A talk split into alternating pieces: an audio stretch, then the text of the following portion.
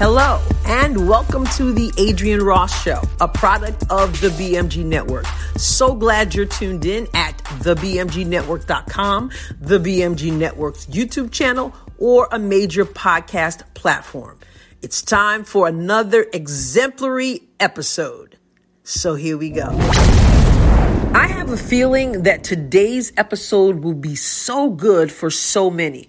Look, I don't know many people who haven't gone through challenges. Many are going through challenges, myself included. As many of you know, I've dealt with physical issues. I'm still dealing with physical issues. The message on October 16th at my church, spoken by a guest speaker, encouraged me though. It's about having a spirit of resilience, about hope through the process. Now, I don't often do this, have someone else's message as my podcast episode. But I truly believe that you will be encouraged by this particular word. So please listen or watch and be blessed. Romans 8:28 says this. And we know that God causes everything to work together for the good of those who love God and are called according to his purpose for them. I'll read it one more time. But we know that God causes everything. Can you say everything? To work together for the good of those who love God and are called according to his purpose for them. Would you join me in prayer this morning? Lord, we thank you today for the things you have already put in motion. Thank you, Lord, for what you've been doing over the last few weeks in this church and the lives of your people. And this morning, God, as we open your word, we ask you that you would speak to us, that you would cause light to shine on your word and let it hit and reflect into our hearts. And I ask you, Lord, to help me today to minister your word in a way that would honor you and would help your people. And may you receive all the glory and the honor for it in Jesus' name. And everyone can say amen and amen. Today, I want to talk to you on the subject of a resilient spirit. Having a resilient spirit. The Lord put the word resilience on my mind uh, several months ago, earlier this summer. Uh, I had the privilege of taking an eight week sabbatical um, and just had that opportunity to just step away from the everyday work of the ministry at the church. And uh, gracious and kind people in our church filled the pulpit for me and uh, tended to the to the congregation. But one of the words that I came out of that sabbatical with was resilience, and um, resilience means the ability to return to your original form or position after being bent, compressed, and stretched. I'm pretty sure if I ask you to raise your hand, most everybody, if not everyone, has been bent in some capacity, stretched, and compressed throughout your life. And the thing with, with that is God works in seasons. Uh, the fall season just began. Uh, and depending on where you live, if you're in Tennessee, which is not too far from here, you're pretty, pretty sure you're going to experience four seasons in one week. Uh, it just works that way. Um, but, but the thing about seasons is they have a starting point and an ending point. And God works in time and He works in seasons and resilience. Let's look at our main text today in Mark chapter 4. It's verse 35. This particular story is also um, recorded in a couple other gospels as well, in Matthew and in Luke. Let's look at Mark's version. Verse 35 says, As evening came, Jesus said to his disciples, Let's cross to the other side of the lake. So they took Jesus in the boat and started out, leaving the crowds behind, although other boats followed. But soon a fierce storm came up. High waves were breaking into the boat, and it began to fill with water. Jesus was sleeping at the back of the boat with his head on a cushion. The disciples woke him, shouting, Teacher, don't you care that we're going to drown. When Jesus woke up, he rebuked the wind and he said to the waves, Silence, be still. And suddenly the wind stopped and there was a great calm.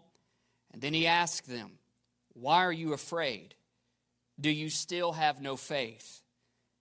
And the disciples were absolutely terrified. Who is this man? They asked each other. Even the wind and the waves obey him. You have to go on down to chapter 5, verse 1 says, So they arrived at the other side of the lake in the region of the Gerasenes. They arrived at the other side of the lake. Talking about a resilient spirit. First off, in the text, you see Jesus takes his disciples and he gives them a, a direction and he points the way. But the thing about the Lord is, He never sends us alone. You always see the common thread throughout Jesus' earthly ministry. He always sent them at least two by two, if not more. And you often see Him walking wherever they would go. And in this case, He said, Let us go to the other side of the lake. Let us cross over to the other side.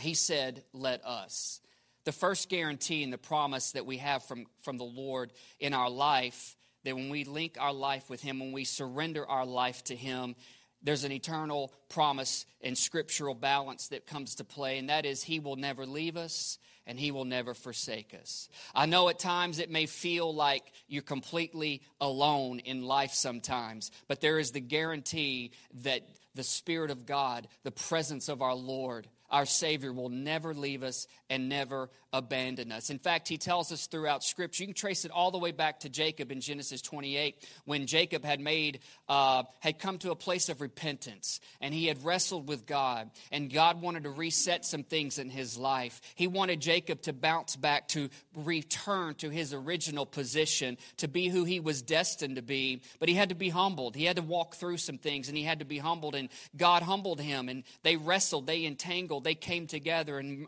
and Jacob struggled with him but God told him, Look, I will finish what I told you that I had started in your life. I will not leave it undone. You see this with Joshua when Moses was about to pass away and the mantle of leadership was passed on to Joshua to be the leader of Israel, to take them into the promised land, Moses told him, Hey, God will forever be with you. He will, in fact, he will go ahead of you, personally go ahead of you. You know, you ever go into a place and you don't know where to go and you find someone, maybe it's a, it's a restaurant or it's a business, it's a, it's a shopping store, or maybe it's a church, and you walk in and there's someone there who knows what's going on and you can tell that and you ask them, hey, where's the restroom or where is this, this place where I need to be? And they can either stop and point you in the direction or they can personally walk you there. How many of you know a personal walk to a location means so much more than someone just pointing you in a direction. This morning, your pastor didn't just point me on where I needed to be, he walked with me. He made me feel welcome. Uh, he made me feel a part of this place. And there's so much, there's something to be said about a personal walk with the Lord. He doesn't just point us, but He goes with us. In fact, Paul writes to the Philippians and he tells them this in chapter 1. He says, Listen, the work God has begun in you, he will see that he finishes it all the way until the return of Christ Jesus. Paul was able to take time at that moment and look so far into the future and tell the Philippian believers what God has started in your life, He's going to finish in your life. And friend, I want to tell you that today that what God has begun in your life, what He has begun in your home, what He has begun in your heart, what He has begun in, in, in your relationship, He's going to see to it as long as you look to Him and let Him lead and let Him guide and let Jesus take the wheel, then He will take you and finish what He started in your life. He will never leave you. He will never abandon you. In fact, the Apostle John said this in 1 uh, John 4 Greater is the Spirit of God in you than he that is in the world. You see, something that we have as believers, if you're a believer in, in Christ and you have the power of the Holy Spirit filling you, you have something greater in you than anything else in this world. Greatness lives on the inside of a believer, greatness lives on the inside of someone who loves Jesus. Greatness lives on the inside of you. It's not about you shining your light, it's about the light of Christ shining out of your life. And greatness lives in you. And don't you believe, don't you just think for a moment that if the greatness of God lives inside of a human being, that that greatness of God wants to break forth, wants to be fulfilled, wants to be developed, wants to be birthed, wants to be produced, wants to come out in its fullness of all of who He is in your life? Absolutely, that is the case. God redeems, God restores, and God recreates things and makes them new in your life. And I, I just want to remind you as we look at this story that God, the presence of the Lord, Jesus Himself was with them. But then He gave the direction. He said, Hey, not only am I with you, but let us cross to the other side. Let us go across to the other side. What's on the other side? Well, to read what's on the to know what's on the other side, you've got to read chapter five, which we're not going to read it today for time, but I'll simply simplify it in this matter. On the other side is purpose. Can you say purpose? On the other side is purpose. But in order to experience purpose, you have to go through process. And that's the part that I don't I don't know anyone who just wakes up loving to go through process. I just, God, today I wake up, I just want you to send me through the wringer. Nobody wakes up praying those prayers. Why? Because it, it doesn't feel good to have to go through anything, does it? Doesn't feel good to have to wait. Doesn't feel good to have to be patient. Doesn't feel good to have to repent. Doesn't feel good to have to humble ourselves. It doesn't feel good to have to learn something where we think we already know it. It doesn't feel good to have to go through process. But if we want to get to purpose, we have to go through process. And let me just remind you that God wastes nothing. Nothing is wasted on God. There's purpose in pain. There's strength from the struggle. There's freedom from the fight. Jesus endured the cross, despising its shame for the joy that was set before him. He endured. Jacob, again, wrestled with God and won, and God changed his name. God changed his name. There's something to be said about going through process. But what did they go through? It says after they got in the boat and they began, a fierce storm came up. A fierce storm. Back in March, the end of March, our area uh, where our church is located and where our school is located endured a F3 uh, tornado. Thankfully, no one was there and uh, we were scheduled to be there for after school activities and then that night for midweek church events and service. But we uh, canceled everything about noon or 1 o'clock somewhere in that time frame. And then at 6.15 the tornado barreled through and ripped off part of our gymnasium right where our next gen youth ministry would have been having their service. And, uh, and so that was the end of march. It is now the middle of october and the roof just got finished um, one month ago. One month ago. That's just the roof. You've got gutters still to be put on.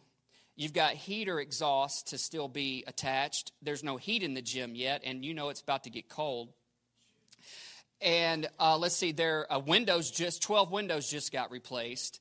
Um, there is still um, leakage from where the two buildings joined together, the gymnasium. The gymnasium was built in 1955, and so, or excuse me, the entire property was built in 1955, and so the way construction was done then is not always the same it's done now. And, um, and so the way the two buildings are joined together, there's leakage uh, that was developed also from the storm. Water still comes inside when it rains heavy, and it just rained sideways uh, last Wednesday. Uh, it was crazy. And so water was just barreling through the doors And, um, and so our Eden and some other friends uh, from school were kind enough to get the squeegees and the mops and started doing their thing because church was happening in just a couple of hours. They had to get the floor dry and all these things. And so we met with the landlord the other day and explained to them what was going on. And they were like, we know, we understand, and we're trying to do all we can. But how many of you know, man, going through and dealing with storms of any kind uh, can really try your patience and your kindness because as Christians, sometimes we don't think we should have to go through anything, right? But man, as you go all the way back to the beginning of the book, it seems like every generation had to go through something. They had to go through something. And Jesus, I believe, was teaching his disciples look, there's purpose on that over, over there, across the other side. But in order to get to purpose, guys, I'm, I'm afraid I'm going to have to tell you something. We're going to have to go through something. Now, here's the thing with God He does not always let us in on what we have to go through in order to get somewhere.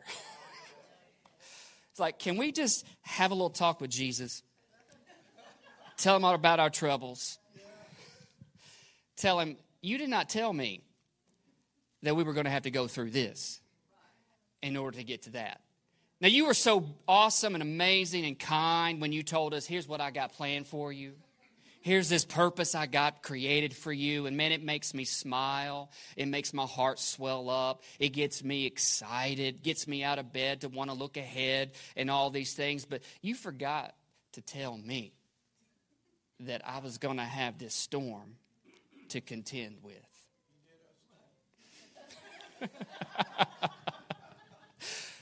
it rains everywhere, doesn't it? But here's the good news God cares about what we go through. He cares. So this fierce storm came up.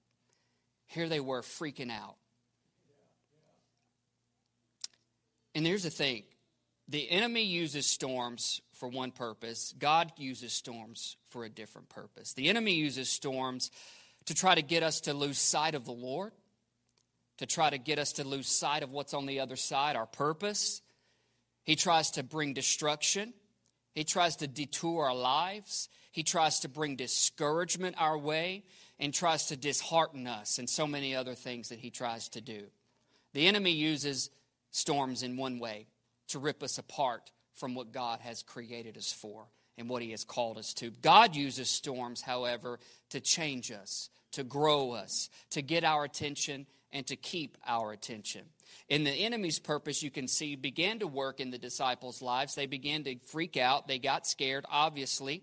They're going across the lake. They think they're just having a casual stroll across some water, and we'll get to the other side, and maybe there'll be some folks waiting for us who'll have, have some filet mignon set inside, or, you know, some coffee at least, and we'll just kind of casually stroll into the other side and see what's going on. But no, on the way, they encountered this fierce storm that just scared them. It freaked them out and they were about they thought they were about to die. They thought we're going to this is it. This is it. We're drowning. This is over. And their eyes got off of what jesus had told them to focus on. They saw the effects of the storm afraid of the storm and they completely forgot that jesus had just told them like he tells us many times hey we're going across to the other side. Then you see god's purpose go to work there's a parallel here that Jesus went through early on before he entered his earthly ministry. It's recorded in Matthew 4 and Luke 4. And uh, it said that he had just gotten water baptized by John the Baptist in the Jordan River. And then it said he was led into the wilderness. Other scripture or other translations will say he was driven into the wilderness to fast and pray for 40 days. Now, oftentimes we might look at that and think, man, that must be nice to have time to just go fast and pray but it's often what is happening behind the scenes in, in the unseen part of our world where we fight principalities and spirits of darkness. And that's where Jesus found himself. Found himself fighting off the temptation of the enemy who came to him three times and said, Hey, if you are the Son of God, why don't you do this? Why don't you do this? Why don't you do this? And if you do that, I'll do this, I'll do that, and I'll do this. And each time Jesus counteracted him with the Word of God. And he said, It is written, it is written, it is written. But by the time, as you might know, if you get out of a time of prayer and fasting, you're tired and you're hungry and uh, maybe hangry. by that time. Anybody ever get hangry? You're hungry and angry at the same time? Yeah. And, um, and, and I don't plan to go till three, so uh, I w- I don't want to experience any hangry Christians here today.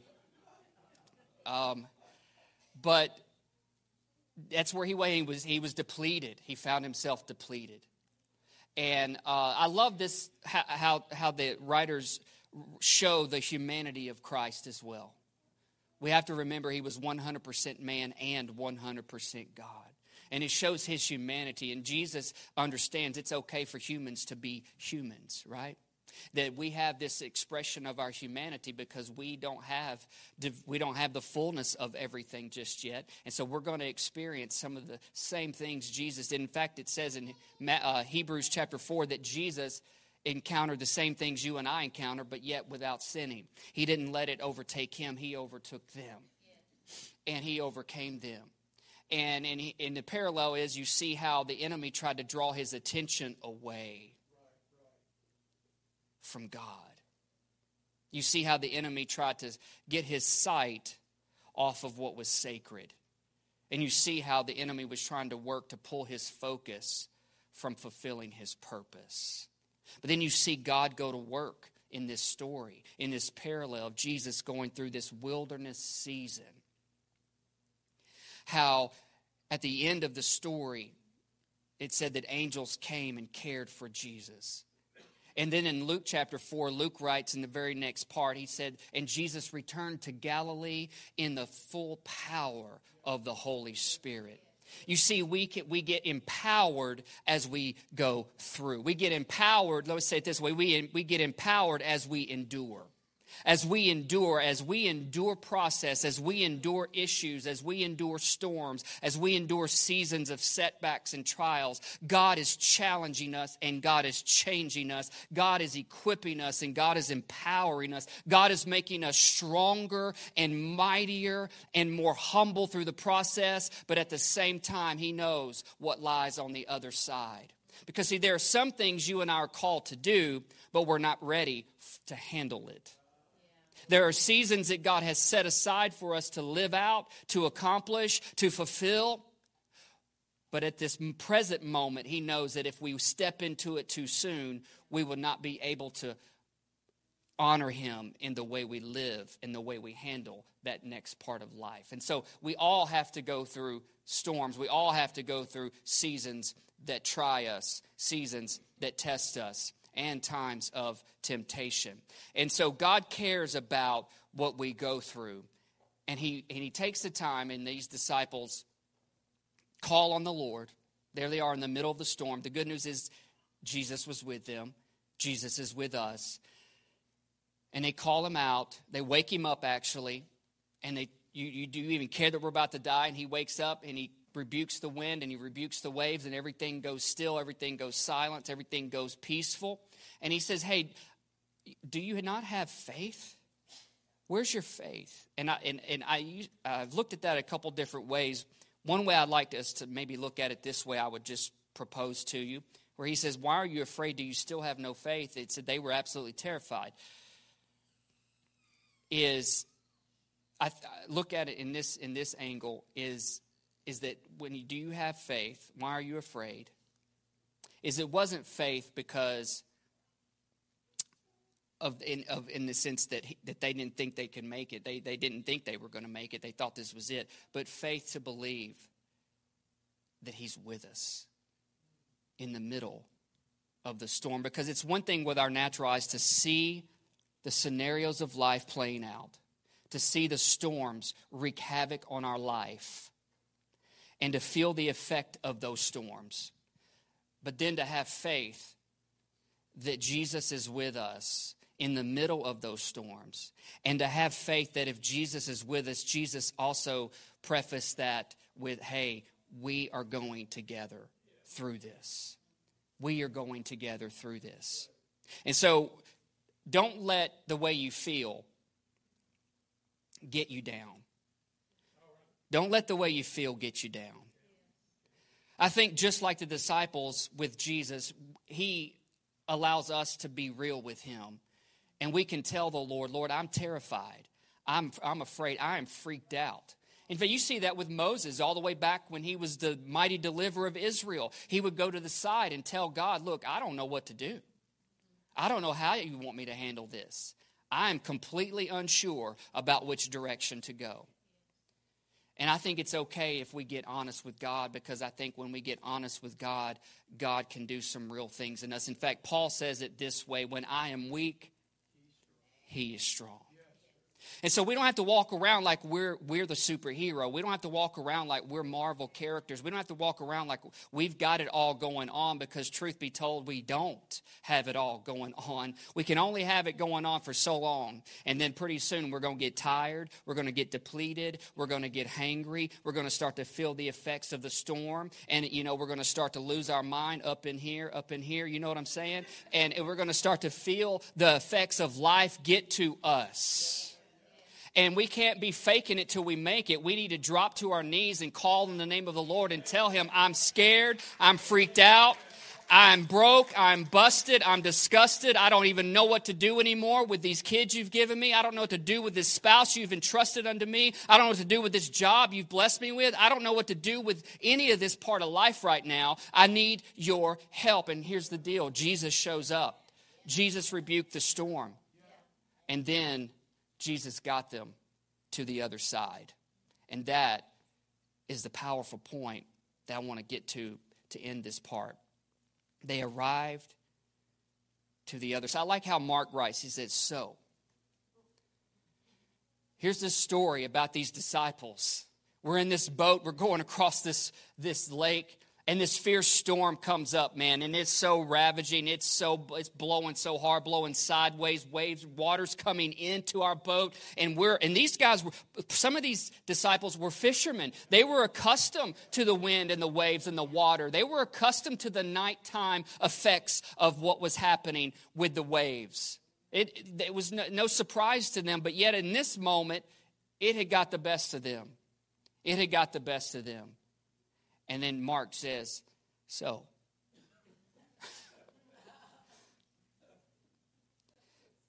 so they arrived at the other side. They arrived. But they only arrived to the other side after having gone through the storm. Jesus was able to turn their attention back to him and back to the purpose he had for their life. And here's here's listen to this when God gets our attention, he fixes our attention on his holiness. On his holiness. When the Lord instructed Moses to go to the people, they had been, you know, wandering around for a long time, and then from place to place, in each place there was always a, a complaint department.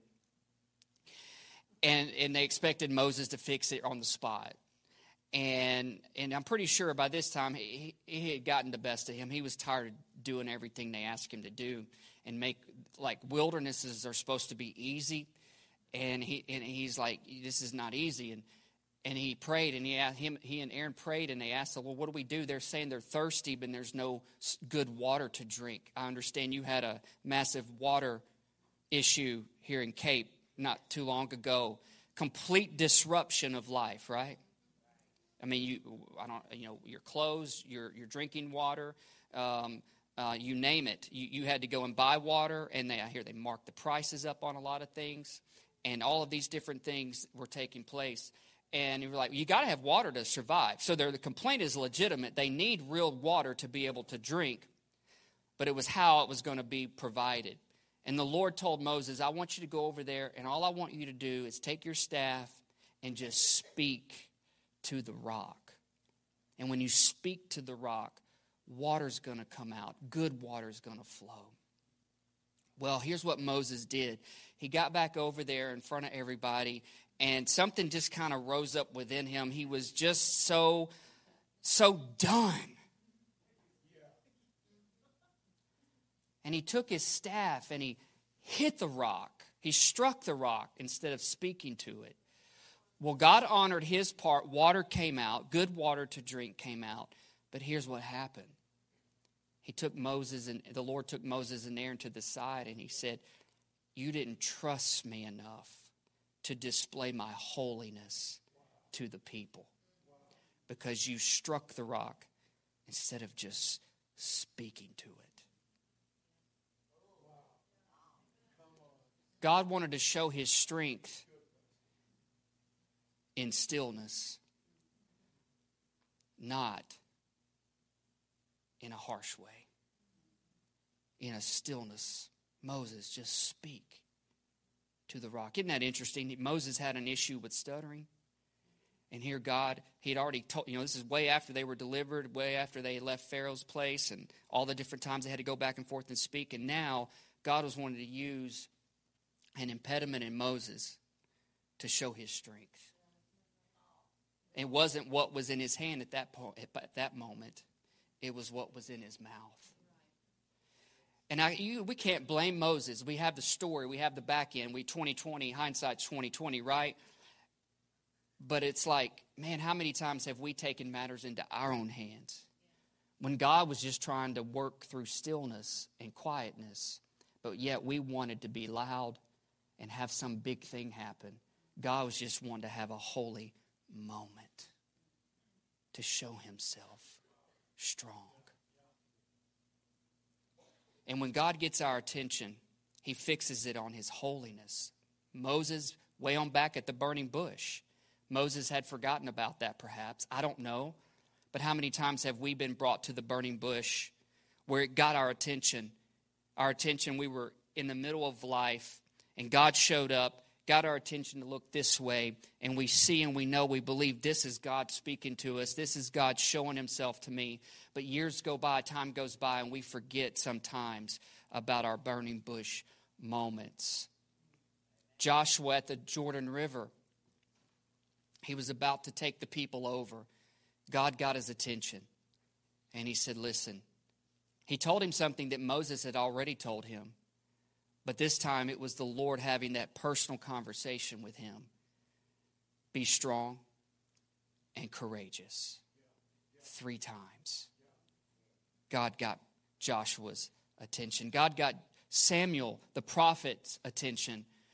When Saul, the king, had disobeyed the Lord, and God had, had said, you know what? Saul's time is coming to an end. He's no longer going to reign as king. I have seen for myself someone else whom I have appointed to be the next king. And he asked Samuel this question How long will you mourn over Saul? How long will you mourn over the past? I have something for you in the future and I need you to see what I see. I have seen for myself the next king. I need you to see it with me. Get your flask and your horn of oil, and I need you to go to Bethlehem to Jesse's house. And there is a son there, a child there. His name is David. He's going to be the next king.